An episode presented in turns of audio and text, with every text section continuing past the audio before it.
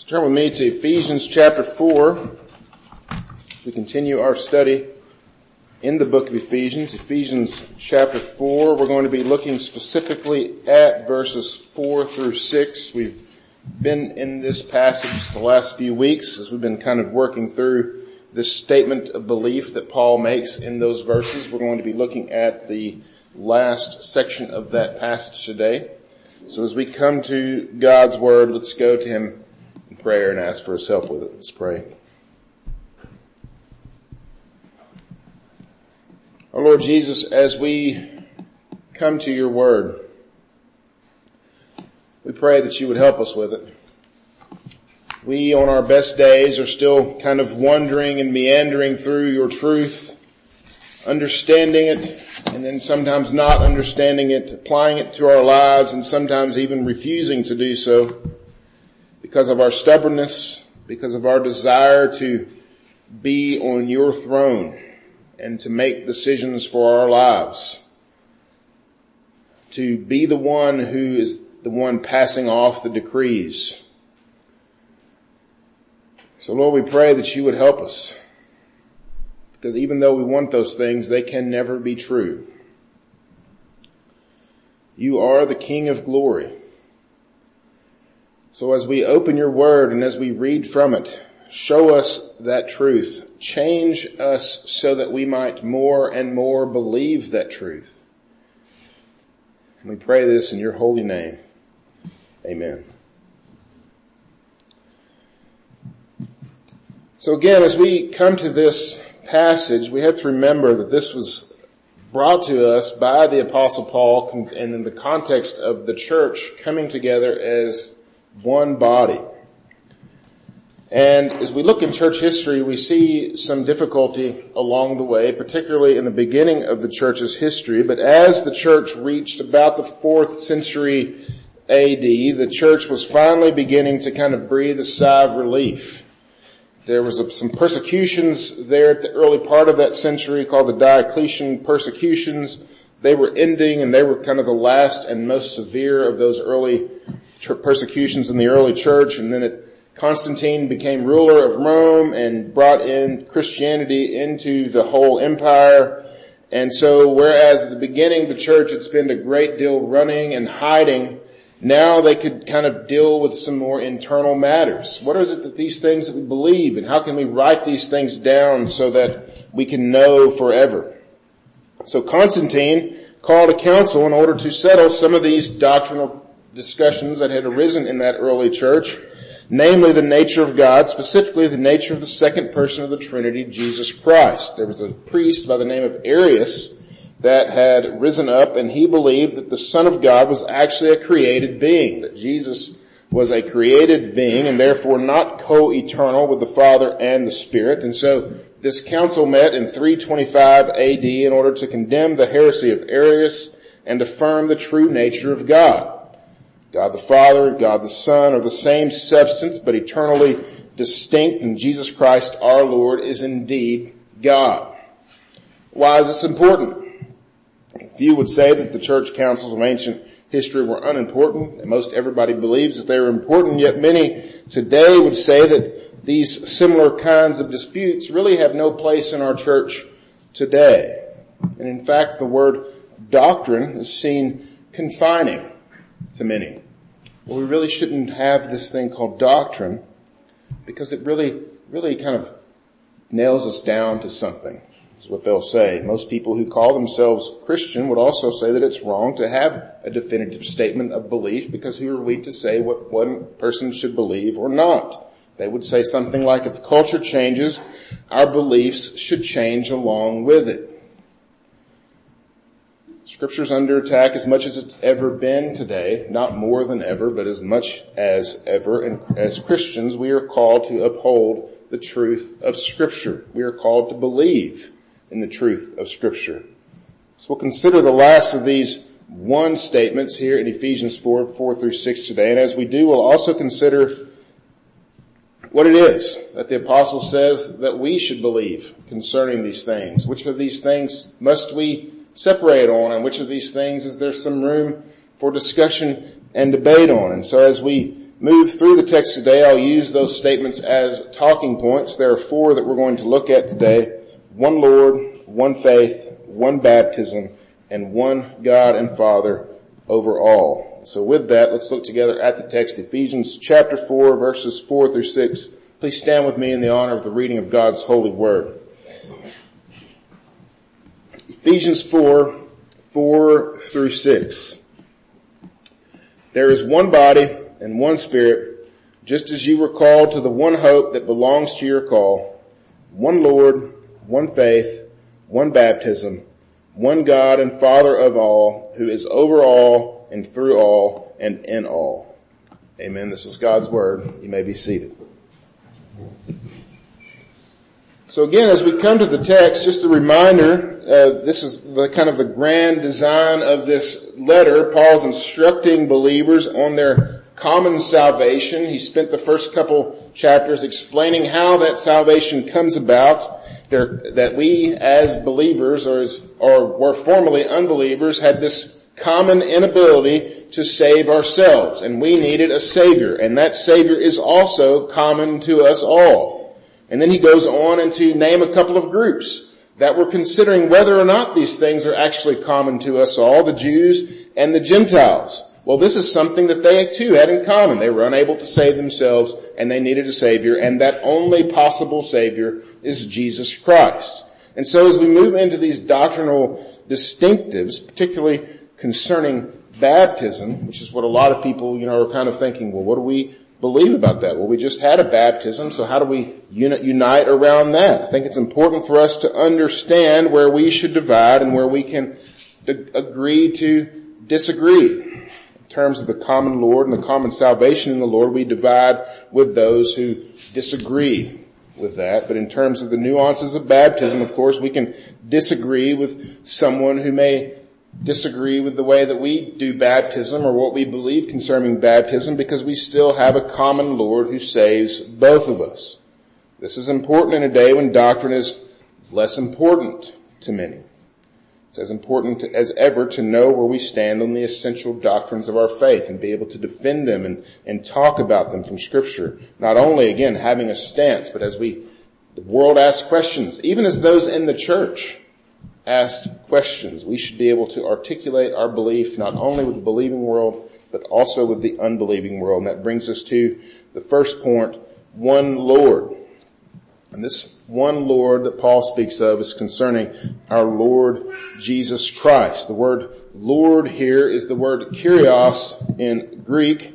This is significant because this is the same word that is used throughout the Septuagint. Septuagint, which is basically the Greek Old Testament. This is the Old Testament that many of the scholars would have read from, including the Apostle Paul. That was his Old Testament. And anytime the, the personal name for God is used, Yahweh in the Hebrew, the word Kyrios is used to replace that. The New Testament writers chose this word specifically to point to the deity of Christ. I'll give you an example. In Joel chapter two, verse thirty-two, we read these words, "Everyone who calls upon the Lord will be saved." If you go back to the Old Testament and read that in Hebrew, it's talking about Yahweh, calling upon God to save them. Whoever calls upon God will be saved. Well, in Romans chapter ten, we have something very similar. Turn with me to Romans chapter ten, please.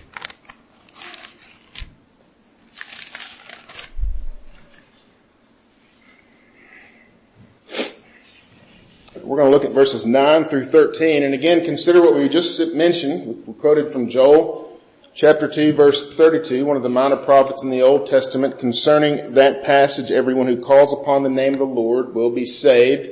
Joel existed long before our Lord Jesus did, at least physically on this earth. And here Paul writes to the Roman church, verses nine through thirteen of Romans ten. Because if you confess with your mouth that Jesus is Lord, and you believe with your heart that God raised him from the dead, you will be saved. For with the heart one believes and is justified, and with the mouth one confesses and is saved. For the Scripture says, everyone who believes in him will not be put to shame, for there is no distinction between Jew and Greek, We just got through talking about this in Ephesians. There's no distinction between Jew and Greek, for the same Lord is Lord of all, bestowing his riches on all who call on him. For everyone who calls in the name of the Lord will be saved. Paul is an Old Testament scholar, if there ever was one. Paul quoting Joel two thirty-two to refer to Jesus, the God of the Old and New Testament. Paul is equating Jesus with every time we read the word God in the Old Testament. From Genesis one one, he is referring to Jesus. Not specifically, but Jesus, the second person of the Trinity, the Son of God, is implied there. This term Lord for Jesus that we read here in Paul's works, including that in Ephesians chapter four, isn't simply a term of honor and respect. But he is called Lord because he is the God of the universe. He's the second person of the Trinity, fully God, fully man, no less God than God the Father and God the Spirit. The writers of the Nicene Creed, which came out of that early church council in three twenty-five A D, said this of Jesus: we believe in one Lord Jesus Christ, the only begotten Son of God, begotten of the Father before all worlds, God of God, light of light, very God of very God, begotten, not made, being of one substance with the Father, by whom all things were made. These men of ancient days left no room for error there, stating that very thing the Bible teaches concerning God the Son, Jesus Christ. He is God. Why can't we disagree on this?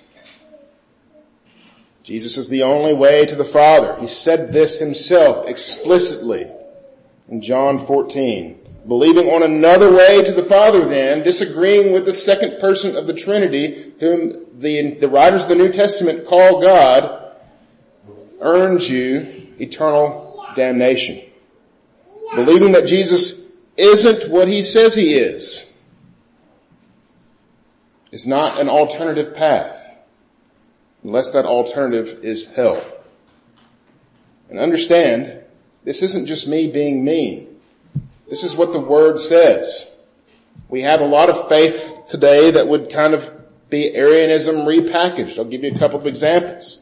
And again, this isn't to throw these people under the bus or anything like that, but understand that there are many who would call Jesus something else and then say, yeah, we, we all believe the same things. Mormonism is an example of this. Jesus is God, but he became God. He was created just like you and I. Jesus and the Father are separate, not co-eternal and of the same substance, but are two separate gods altogether. Brothers and sisters in Christ, this is not a Christian belief. This is not something that we can just simply disagree on and, and continue to hold hands together and both claim to be Christians. One of those groups is completely wrong, and it happens to be the one that is saying things that are opposed to the words that Jesus himself said. Mormons are not Christians because they do not believe in the Christian God. This is the same for Jehovah's Witness. This is the same for Oneness Pentecostals and other like, others like them. Now hear me, understand what I'm saying. We don't now throw rocks at these people. That's not what, what we're saying here. We don't, we disagree with you, therefore we don't like you. That is not a Christian behavior at all. We can still love them and care for them.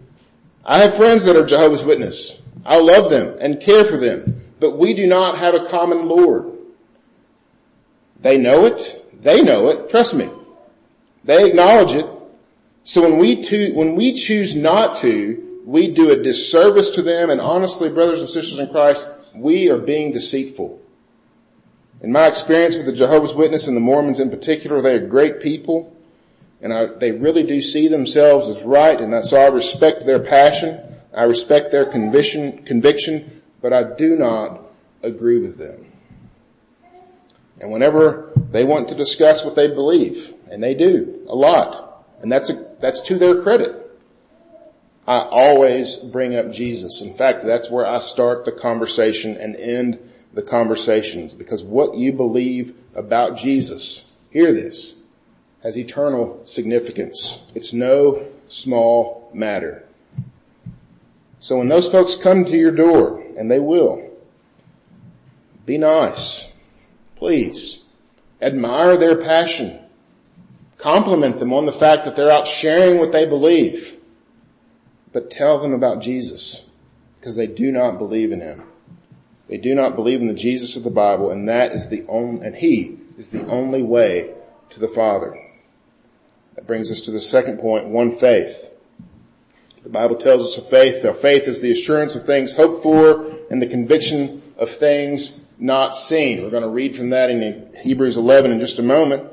We have one faith because there's one giver of faith, God the Father. We've already discussed that as we went through Ephesians chapter two. We read that in Ephesians chapter two verse eight that grace through faith is a gift of God. Why is it a gift of God? So that no man can boast. The reason that I have faith to give him is because he gave it to me in the first place. We have a little bit more about faith in Hebrews chapter eleven. Turn with me there and we'll read the first six verses of Hebrews chapter eleven.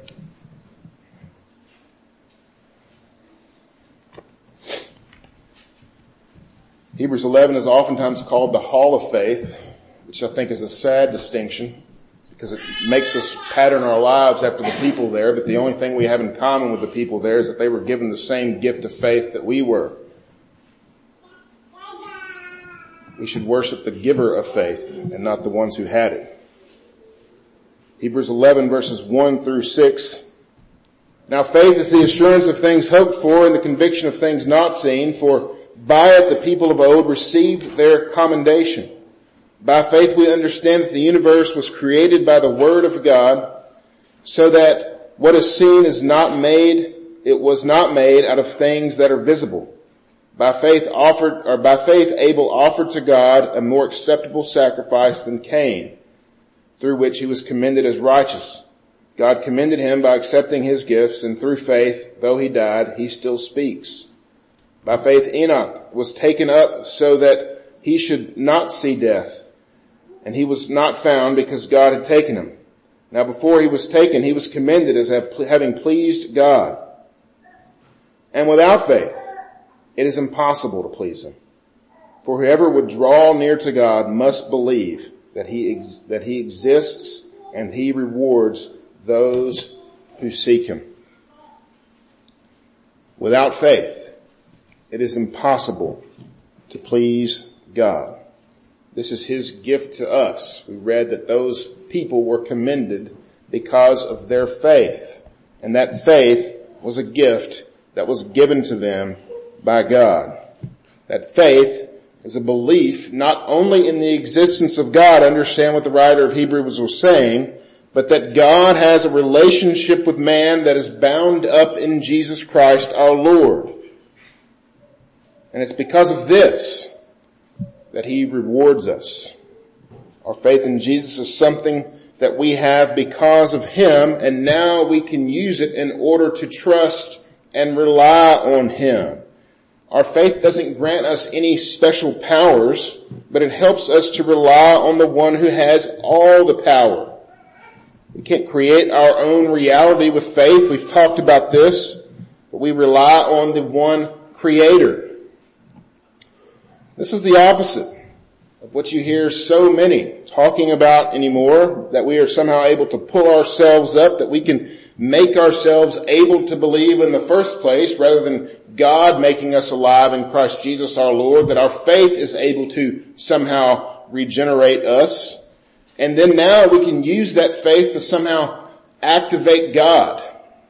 And I'm amazed at the times that if you just search for these phrases, the things that you'll see and read under them. A popular view says that our faith activates God's power, and that if we just plug in to God's power, that's another one that I see a lot of today, if we just plug in to God's power, that good things will happen, as if we're like appliances and God is like an outlet that we just need to go and plug into.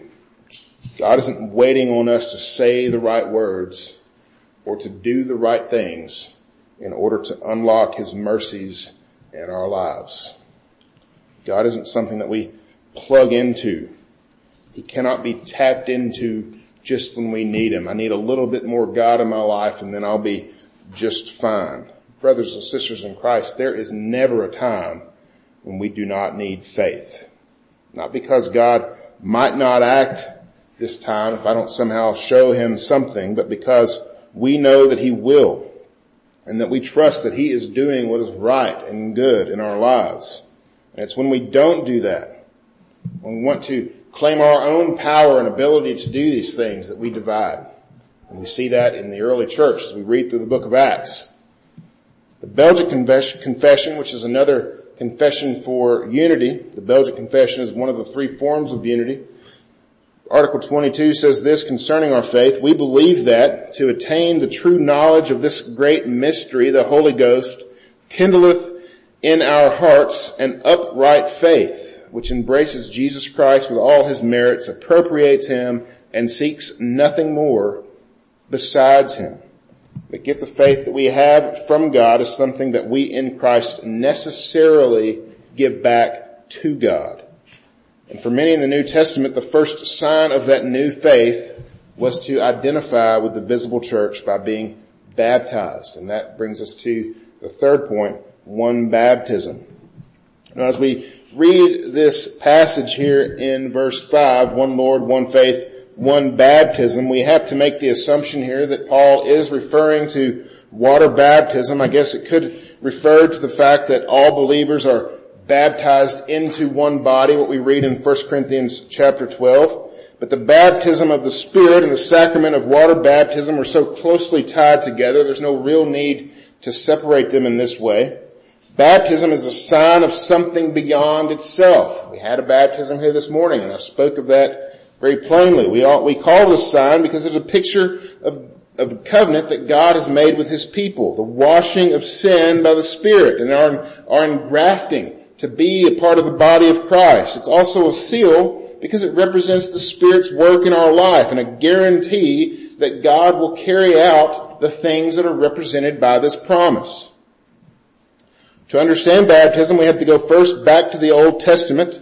I encourage you to read Genesis seventeen for your own understanding and study this week. But in Genesis seventeen, just to summarize it, God establishes the sign of circumcision with Abram, which he was to have the people of God circumcised. And from that point forward, we see this sign, a recognition that God truly desired circumcision of the heart, that this sin would be removed from the people of God, and circumcision was to recognize that. Well, Paul continues this idea as he writes his letter to the Colossians, and Todd read from this portion this morning and explains how the sacrament of circumcision is brought forward into the New Testament with the sacrament of baptism. So turn with me to Colossians chapter two. We're going to look at that passage today.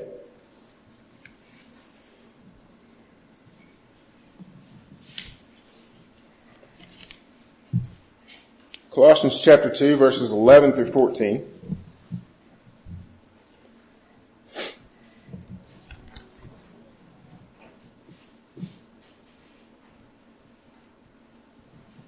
Verse eleven says this: in him also you were circumcised with a circumcision made without hands, by putting off the body of the flesh by the circumcision of Christ. Understand, he's, he's alluding to this fact that the, the circumcision of our heart is something that was made without hands, not something we did, but something that was done for us.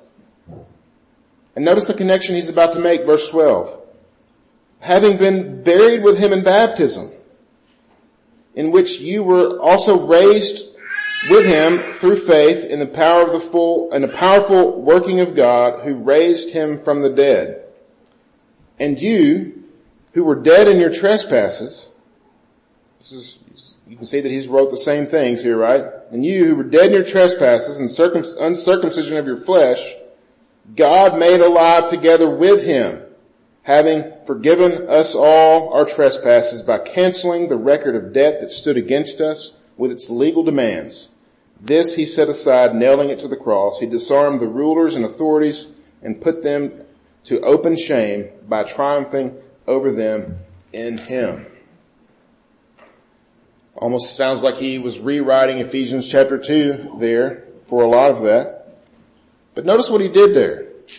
He describes the sign of circumcision as a putting off of the body of flesh. This is what's actually happening physically when circumcision happens, but it, it's pointing forward to a spiritual reality, this removal of sin that only Christ could bring.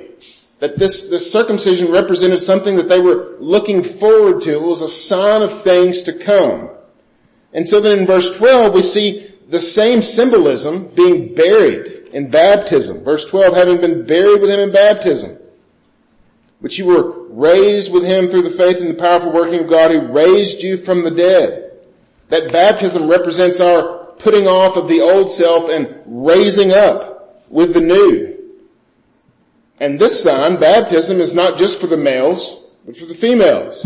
Not just for the Jews, but for the Gentiles. And this is a bloodless, painless sign, because these are things that Jesus took upon himself. And so who should be baptized? Well, in Acts chapter two, verses thirty-eight and thirty-nine, Peter says, repent and be baptized.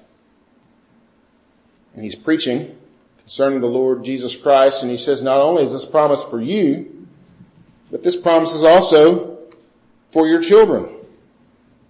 And this is something we still do. Just like with the Old Testament, that was a sign that those people were indeed covenant people of God. It was, it did not save them, but it identified them with the covenant people of God. In fact, it put, it put on them more responsibility. You know, for those who have been baptized, for those who are currently hearing the word preached, there's more responsibility associated with that, because that baptism rec- recognizes that you are a part of the covenant community of God, and with that comes this grace that isn't coming anywhere else. We talk about the means of grace in the preaching of God's word and in the sacraments. Well, the, the kids who are here who have been baptized are receiving that means of grace by being here. As being a part of the covenant family, you are hearing the word preached. You are seeing the sacraments of God. You are being a part of the fellowship and the prayer. It's a sign that identifies us with the covenant community, the visible church. Someone is baptized, the community recognizes that person as part of that community.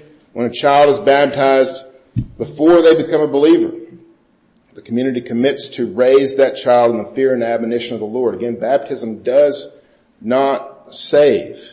Because over and over in the New Testament, we have learned that you, something that you do cannot save you. Salvation happens to us. It even happens in spite of us. We were once dead in our trespasses and our sins. So when someone is congratulated for being baptized, what does that mean? It means that we kind of inherently believe that this is something that we decided and something that we do on our own. But understand, brothers and sisters, someone who was dead in their trespasses makes no decisions other than to be children of wrath, sons and daughters of disobedience. But because of Christ's work in our life, we are his people. And baptism shows us that, both in ourselves and in our children. But understand this. I recognize that the belief that I just stated is different than many, even in this part of the country. And so this isn't something that we divide on. There's probably even some in this church that don't agree with what I just said, and that's totally fine. We do not need to divide on this. We can disagree with our doctrines on baptism, but that does not mean that we disagree on Jesus. We can disagree on baptism, but we both can understand that baptism is not something that saves us. Jesus is. And so we agree on that. And so that is the important thing. Baptism is one of those things that we can have nuance on. Of course, you know, there is some distinction there, but uh, in general, this is not something that we necessarily have to divide on. And that brings us to the next point, one God and Father of all.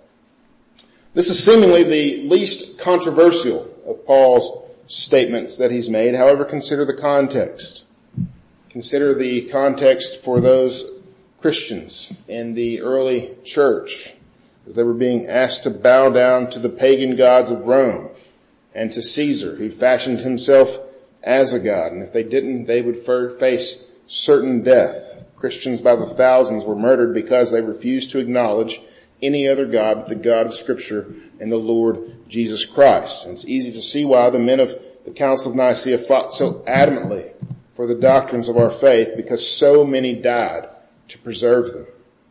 But what about for us, living today in this country, where we're free to worship whomever and whatever we will? It's important, because people will call just about anything God today, because we all worship something or somebody. Paul says that God is over all and through all and in all. God is completely unavoidable in his creation. He is able to be known from it, even by the unregenerate sinner who cannot deny that there is a God as they look out at the creation. They know there's a God, yet they deny him anyway, and they turn to their own God, which ultimately is just themselves. God will not share his throne. That has been a fact since Genesis chapter three, even Genesis one, the first commandment that he gave us. You shall have no other gods before me. And he means it. All sin is derived from the idea that we think God isn't who he says he is, and that perhaps that throne would look a whole lot better if we were sitting in it. In fact, sin is basically man shaking his fist at God, saying, your throne is my throne now. If you're here this morning and you're an unbeliever, the unbeliever lives in constant state of this. One day, God will leave no stone unturned as he passes judgment down upon those who lay claim to his throne. And that's where Jesus comes in. Jesus, God the Son, came down to earth for the sole purpose of becoming sin, that we might become the righteousness of God. So if you're here this morning and you do not know Jesus, call upon the name of the Lord and be saved. He requires your faith, but he will give it to you. Call upon him today. Brothers and sisters in Christ, we worship one God and Father. We worship one Lord Jesus Christ. We worship one Spirit, and we have one great word passed down to us, the very words of God before us. Let us endeavor to hold them dear, to learn them, to teach them, to understand them. Anything from us, anything outside of his word will only ever divide us. And so let us rely on Christ alone for our salvation. Let us seek out his word that we might be unified and that the world may know the name of Jesus Christ. Let's go to him in prayer. Our Lord Jesus, as we come to you, we pray just that for the church here in this building, but not only here in this building, but we pray for the church here in our community, that we would be unified under the name of Jesus Christ, that though we have some doctrinal distinctions, we all agree that Jesus Christ is the only Savior for sinners. Lord, help us to be unified, not for our own glory, but so that your name would be praised, so that the unbeliever would call upon your name and be saved. And it's in that name we pray. Amen. This time, please stand with me as we sing our response to God's word.